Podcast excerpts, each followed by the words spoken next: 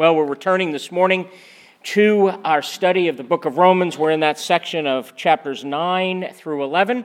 We're looking at the verses today, chapter 9, verses 14 to 24. And if you are able, I would ask you to stand one more time for the reading of God's word. Romans chapter 9, beginning at verse 14, says, What shall we say then? Is there injustice on God's part? By no means. For he says to Moses, I will have mercy on whom I have mercy, and I will have compassion on whom I have compassion. So then it depends not on human will or exertion, but on God who has mercy. For the scripture says to Pharaoh, For this very purpose I have raised you up, that I might show my power in you, and that my name might be proclaimed in all the earth. So then he has mercy on whomever he wills, and he hardens whomever he wills. You will say to me then, Why does he still find fault? For who can resist his will? But who are you, O man, to answer back to God? Well, what is molded? Say to its molder, Why have you made me like this? Has the potter no right over the clay to make out of the same lump one vessel for honorable use and another for dishonorable use? What if God, desiring to show his wrath and to make known his power, has endured with much patience vessels of wrath prepared for destruction? In order to make known the riches of his glory for vessels of mercy, which he has prepared beforehand for glory, even us, whom he has called, not from the Jews only, but also from the Gentiles.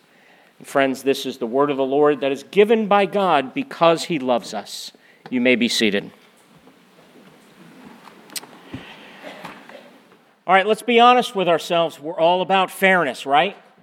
If you don't believe that, I'll invite you to two places in the life of our church to find it. One is come watch a New York Yankees game with me sometime and hear how many times this spring or summer I go, Why did you make that call, ump? Can you believe that? I'm still yelling and screaming about the 2017 and 2019 American League Championship Series that was stolen from my beloved Yankees by the Houston Astros in that sign stealing scandal. And I know he's out teaching children's church right now, but go watch a football game with Shane, and you'll get the same thing. We all, if we're honest, are all about fairness. Is it fair? I grew up in a household, okay? This was drummed into me. I grew up in a household. I was the oldest of three boys. I think I've told you. And it was a constant refrain from my two younger brothers. It's not fair. Why is Jeff allowed to do that? Now, in all honest, part of it, and I tell them now, now that we're, you know, all in our 50s, I sit there and say, well, part of it is because Jeff knew how to milk the system. I knew exactly how to work my father in such a way to get exactly what I wanted. But the biggest issue of fairness in my household growing up didn't come from me or my brothers. It came one year from my mother, the least expected of all. And she knows this story, so if she listens to it online, she'll be fine with it. All of that fine. But I can remember this one time I was in sixth grade, and I was given the assignment, science project, build a suspension bridge. Now, if you all know me, you knew that was a, that that's almost like that has to do with predestination because that's almost like save yourself. Okay? Talk about inability. I mean, even to this day, if I walk into the house with a light bulb expecting to change the light, Evie's like this. Okay? Call Mike McClure, please, quickly. Don't change that light bulb. So I was given the assignment of construct a suspension, suspension bridge, and of course, there's no way I could do it. And I don't know how, but I got my mother, not my father, to do this. And she was so proud of this suspension bridge. she just thought, this takes Golden Gate, blows it away. Okay? This is the great. And she couldn't wait till we turned in her suspension bridge. and she was like, I wonder what grade we're going to get. Are you getting it back today? Are you getting it back today? And of course, there was a day I got it back, and do you know what we got on that suspension bridge? We got a B. Now, of course, my reaction to a B is a B. I'm like excited because that was a good grade for me. Oh, she was outraged that she did not get an A. now say it with me. What did she say? It's not fair. Now, you know, we are being scriptural when we do that, right? Because that's the protester, that's the objections that Paul is addressing. Look at verse 14 and put it in context. You know, doctrine never drops out of the sky. This is not how God gives his word. He doesn't kind of vomit it or drop it out of the sky for us to just proof text it. It's always in the middle of a context. It's always in the middle of a story. It's a, Paul is writing to the church at Rome, and yes, he is, make no bones about it, he is asserting and declaring the beautiful and I do hope, I have, I have big dreams. I want you to actually walk out of here today and say, wow, the, I don't understand everything about the doctrine of election, but I do view it as a beautiful doctrine. And Paul is answering objections because he's just been telling the story of Israel from Abraham and Isaac and Jacob. And now what comes next? Moses. So we kind of know the story. And he is posing the objections that he gets. So, verse 14 says, What shall we say then? In other words, I know how you're going to respond. What do we say in response to this? Is there injustice on God's part? In other words, is God being unfair? And how does he answer it? He says, By no means. And the teaching of this passage is that God is just, He is righteous, and Paul is defending the righteousness, the utter faithfulness, and justice of God. And he does so by giving us two reasons. Two reasons in defense of the righteousness of God. One is the testimony of the story, and two is the logic of the story. So, the consistent testimony, in other words, the unity of the entire Word of God, and then uh, the logic of the entire Word of God. Okay? The first part is verses 14 to 18. The second part is verses 19 to 24. And how about that? I threw you all off base. You expect Presbyterians to always give three part sermons. The text breaks into two parts. We're giving a two part sermon this morning. Look with me at verse 14, the first part, the testimony of the story. What shall we say then? Is there injustice on God's part? By no means. For he says to Moses, Quoting here out of Exodus 33 that Rick read earlier I will have mercy on whom I have mercy, and I will have compassion on whom I have compassion. So then it depends not on human will or exertion, but on God who has mercy. For the scripture says to Pharaoh, and now he's quoting Exodus chapter 9 For this very purpose I have raised you up, that I might show my power in you, and that my name might be proclaimed in all the earth. So then he has mercy on whomever he wills, and he hardens whomever he will he wills. Okay? Now there are many controversial statements in this section of scripture, and there are statements that can be misunderstood and misapplied. And as we wade into the heart of mystery, we need to approach this with much care and much humility. Now, without a doubt, Paul is asserting quite clearly the doctrine of election, even the doctrine of double predestination. We can't shy away from that. I had an Old Testament professor back at Westminster Seminary by the name of Bruce Waltke, and he was my Hebrew professor. I wish I could say I remember as much Hebrew as I do his prayers. But he would pray before class, and it always just impressed me, the godliness of his prayer. And he always would always pray, Lord, may we come under your scriptures not on top of it where we're questioning it, not even alongside of it where we think we understand it all fully, but may we come with a posture of humility and surrender, submitting to your words, submitting to your scripture, because even if we don't get it, it has authority over our lives. So, our job, our posture needs to be as we approach this, especially as we approach, like verse 18 that says, He has mercy on whomever He wills, and He hardens. He directly hardens whomever He wills. Our job's not to come on top of that or even next to it, but to come under it and submit to whatever it says. Now, remember also what we looked at a couple of weeks ago, just in the way of real brief review we first, when we first approached this text, we spoke of how our condition, now let me remind you what our condition is dead in our trespasses and sins, totally unable because of our deadness. The simple question what can a dead person do? Necessitates the, the fact of divine inter- intervention if we are ever going to be rescued or forgiven or redeemed. See, if we're going to argue or object, and remember that this is the context of the, pa- of the passage. The context of the passage is Paul is answering his protesters. He's answering objections to this. If we're going to do that, and the objection is about God not being fair, well, I'm reminded of the statement by David Martyn Lloyd Jones. Now, listen very carefully to what he was a physician before he was a preacher, so we'll call him the good doctor. Listen to what the good doctor says. He says, Paul is saying if you want to bring in the notion of justice or fairness, very well, you will get your wages. You will get what you deserve, and the wages of sin is death. If God's salvation were totally a matter of justice and righteousness, all would be damned. Nobody has any claim upon God's mercy. The fact that anybody has ever received mercy is entirely because of the character and nature of God. Now, listen to this. He says, The real mystery is not that everybody is not saved, but that anybody is saved. He says that is the mystery. God owes nothing to anybody.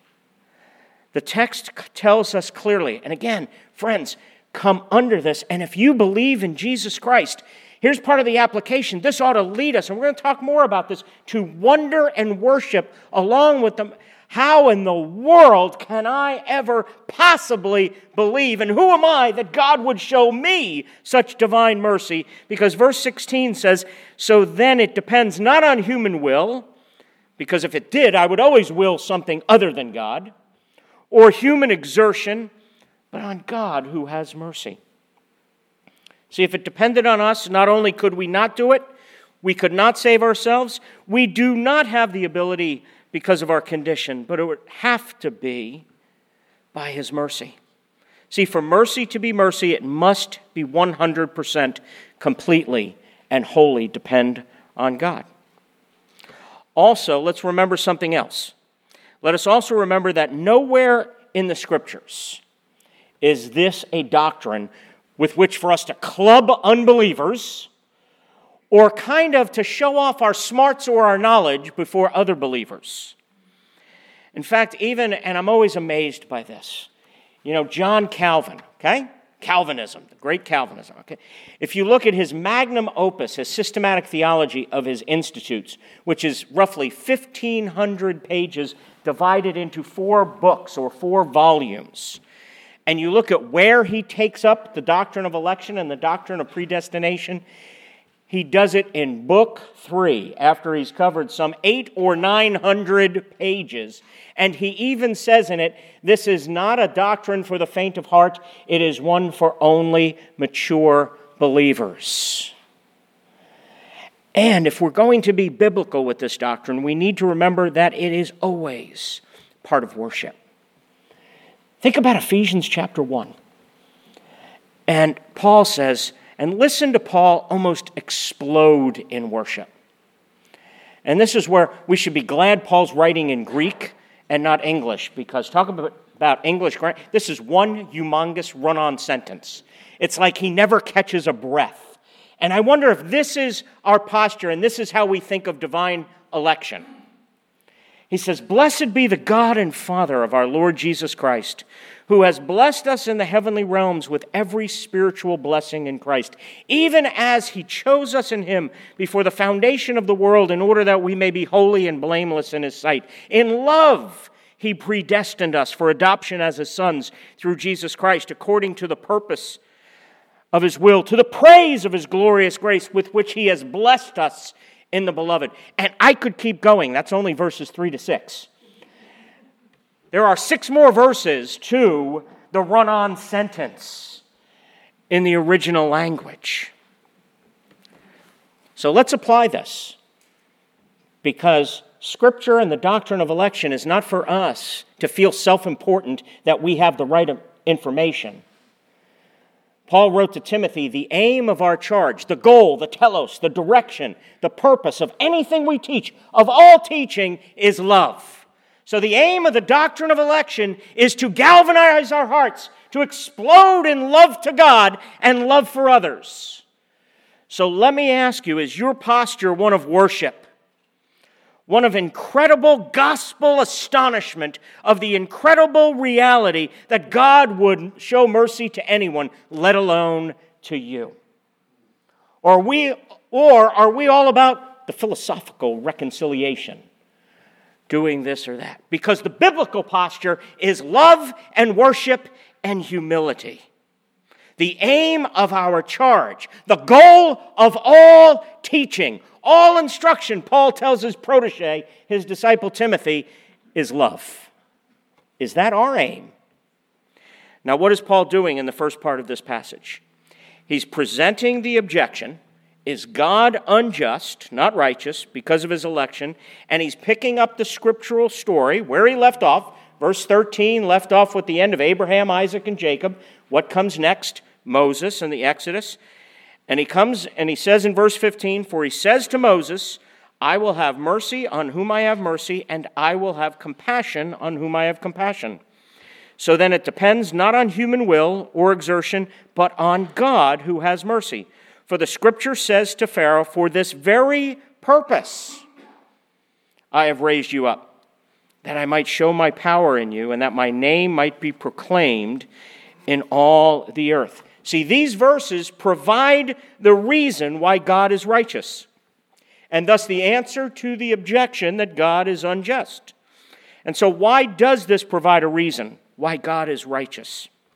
The commentator Thomas Schreiner puts it this way, and I love how he puts it. He says, God is righteous because he is committed to proclaiming his name and advertising his glory by showing his goodness, grace, and mercy to people as he freely chooses. The righteousness of God is defended then by appealing to his freedom and absolute sovereignty as the Creator.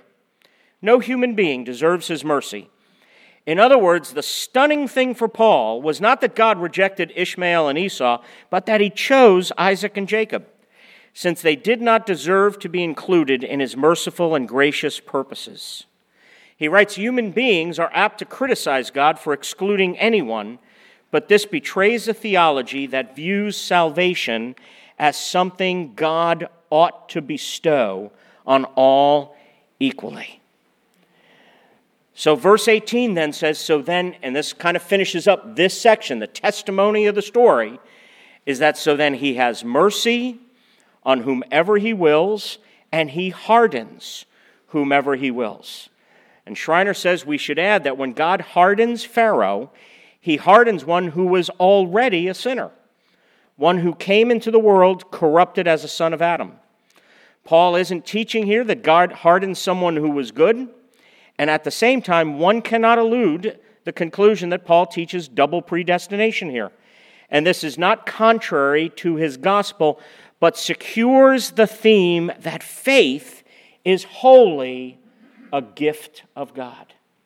In other words, it is proclaiming the name and character. That's why I'm actually glad Rick brought up what he did out of Exodus 33. It is proclaiming the name and the character of God. It ought to amaze us that God wants to be with any of us. That God actually wants to, and not just save, but commune and to love. He's proclaiming His name in all its glory the glory of salvation, the glory of judgment, the glory of wrath, the glory of power, in all his glory. And yes, there is a tension, a tension that is not resolved in the scriptures. A tension that is at the heart of the mystery that God is unequivocally, completely, 100% sovereign, and we are unequivocally 100% responsible. And yes, that's a tension that we are called, I'm going to invoke the prayers of Bruce Waltke, that we are called to come under and submit to. That's hard to hear, isn't it? We don't like to see that proves our humanness right there. Don't you want to just bristle a little bit? Talk about proving our humanness. But we're called to surrender to the testimony of the story and marvel at the mercy of God. And you concern, the more we marvel at the mercy of God and the wonder of His mercy, the easier it is for us to surrender. When our eyes get detracted from the mercy, and we think it could be our enlightenment, our understanding. But I can figure it out. What about this question over here? What if we come around it? We're taking our eyes off the mercy. Next, look with me at verse 19 and now the logic of the story. And again, in context, what is Paul doing? He's answering another protest, another objection, because verse 19 says, You will say to me then, so notice Paul saying, You will say to me then, why does he still find fault? In other words, why, why do you still blame people? Who can resist his will? Now, listen to Paul's answer. And this is the logic of the story.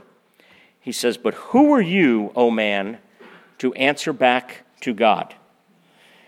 You know, if you're reading the Spruce Creek Bible reading, do you almost get the sense here it's preparing for Job 38 a little bit? You know, kind of like, all right, Job, let's go. You want to have on it? Put on your big boy pants. Let's throw a little tornado, a little whirlwind. Let's see, where were you when I created the foundations of the earth? Were you kind of hanging out with me and just kind of calling forth the sun and the stars and naming them and doing all this and spreading the foundation? Did you kind of call forth Leviathan and all of that? Where were you? Let's go, Job. Answer back to me. I'm waiting. You're so smart. Come on. You're going to tell me? This is the logic of the story. And he evokes here again the story of Israel because now, and think about this, this is brilliant how Paul is doing it. He's gone from Abraham to Isaac to Jacob to Moses to now he invokes the prophets, specifically Isaiah and Jeremiah, because he's quoting here from Isaiah 29. Isaiah 45 and Jeremiah 18 when he's invoking the illustration of the potter and the clay. And so, right after he says, But who are you, O man, to answer back to God? He says, Well, what is molded? Say to its molder, Why have you made me like this? Has the potter no right over the clay to make out of the same lump one vessel for honorable use and another for dishonorable use?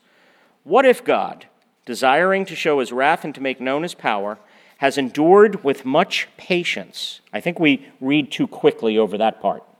Has endured with much patience vessels of wrath prepared for destruction in order to make known the riches of his glory for vessels of mercy, which he has prepared beforehand for glory. And listen to the humility, even us, whom he has called, not from the Jews only, but also from the Gentiles. Tim Keller points out, he says, here he says that God made us and that therefore he has rights of ownership. All by itself, this would probably be a sufficient answer to the question of fairness. Who are you, O oh man, to talk back to God?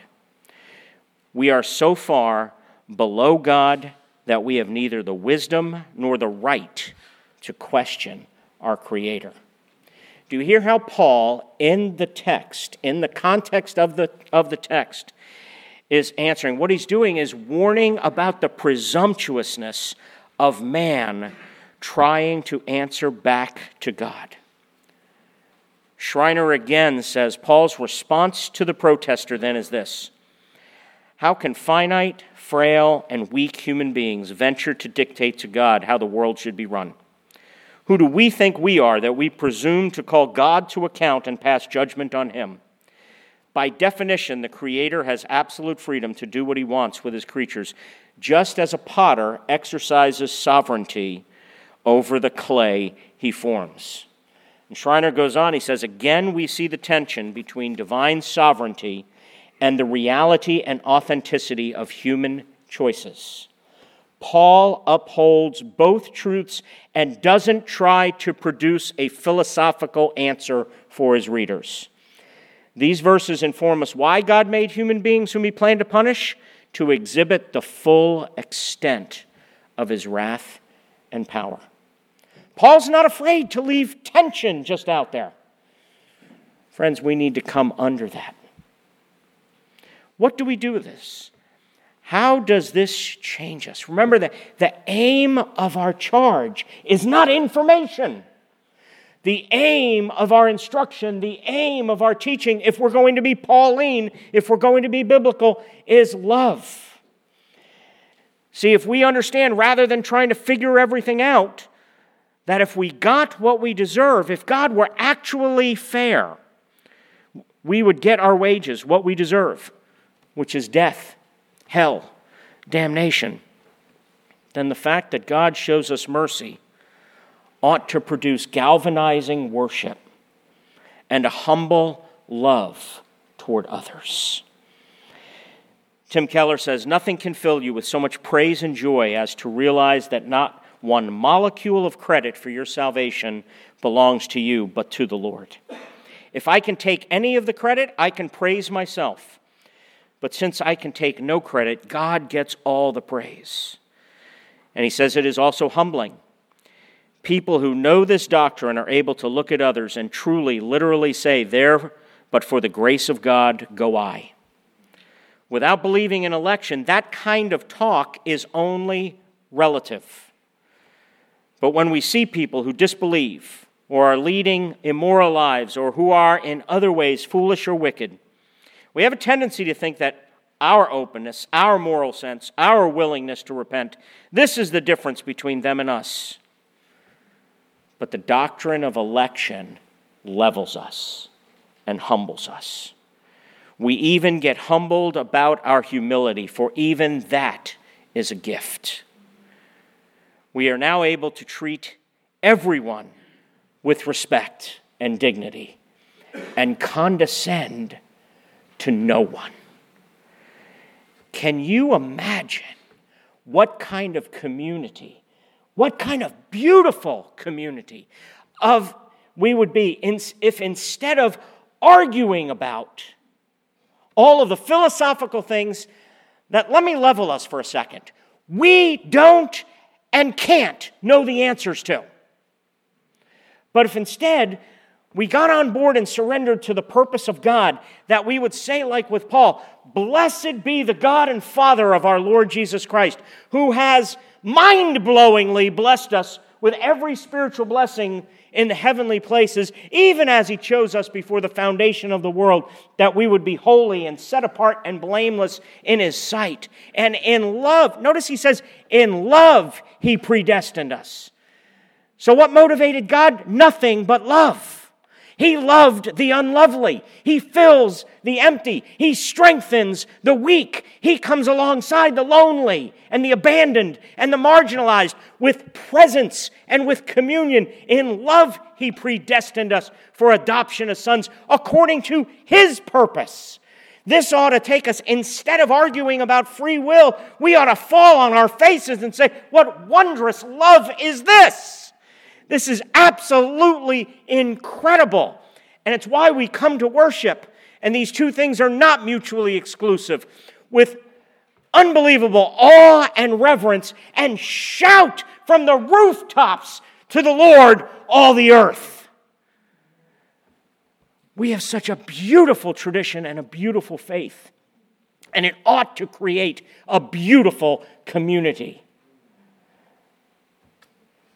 that loves with a humble love, never looks down on anyone else. How dare we ever look down on anyone else when God didn't look down, but instead came and entered our condition? The Word became flesh and tabernacled, dwelt among us. The Son of Man was not ashamed to call us his brothers and he took upon, ourself, upon himself our wretchedness. Friends, let's pray.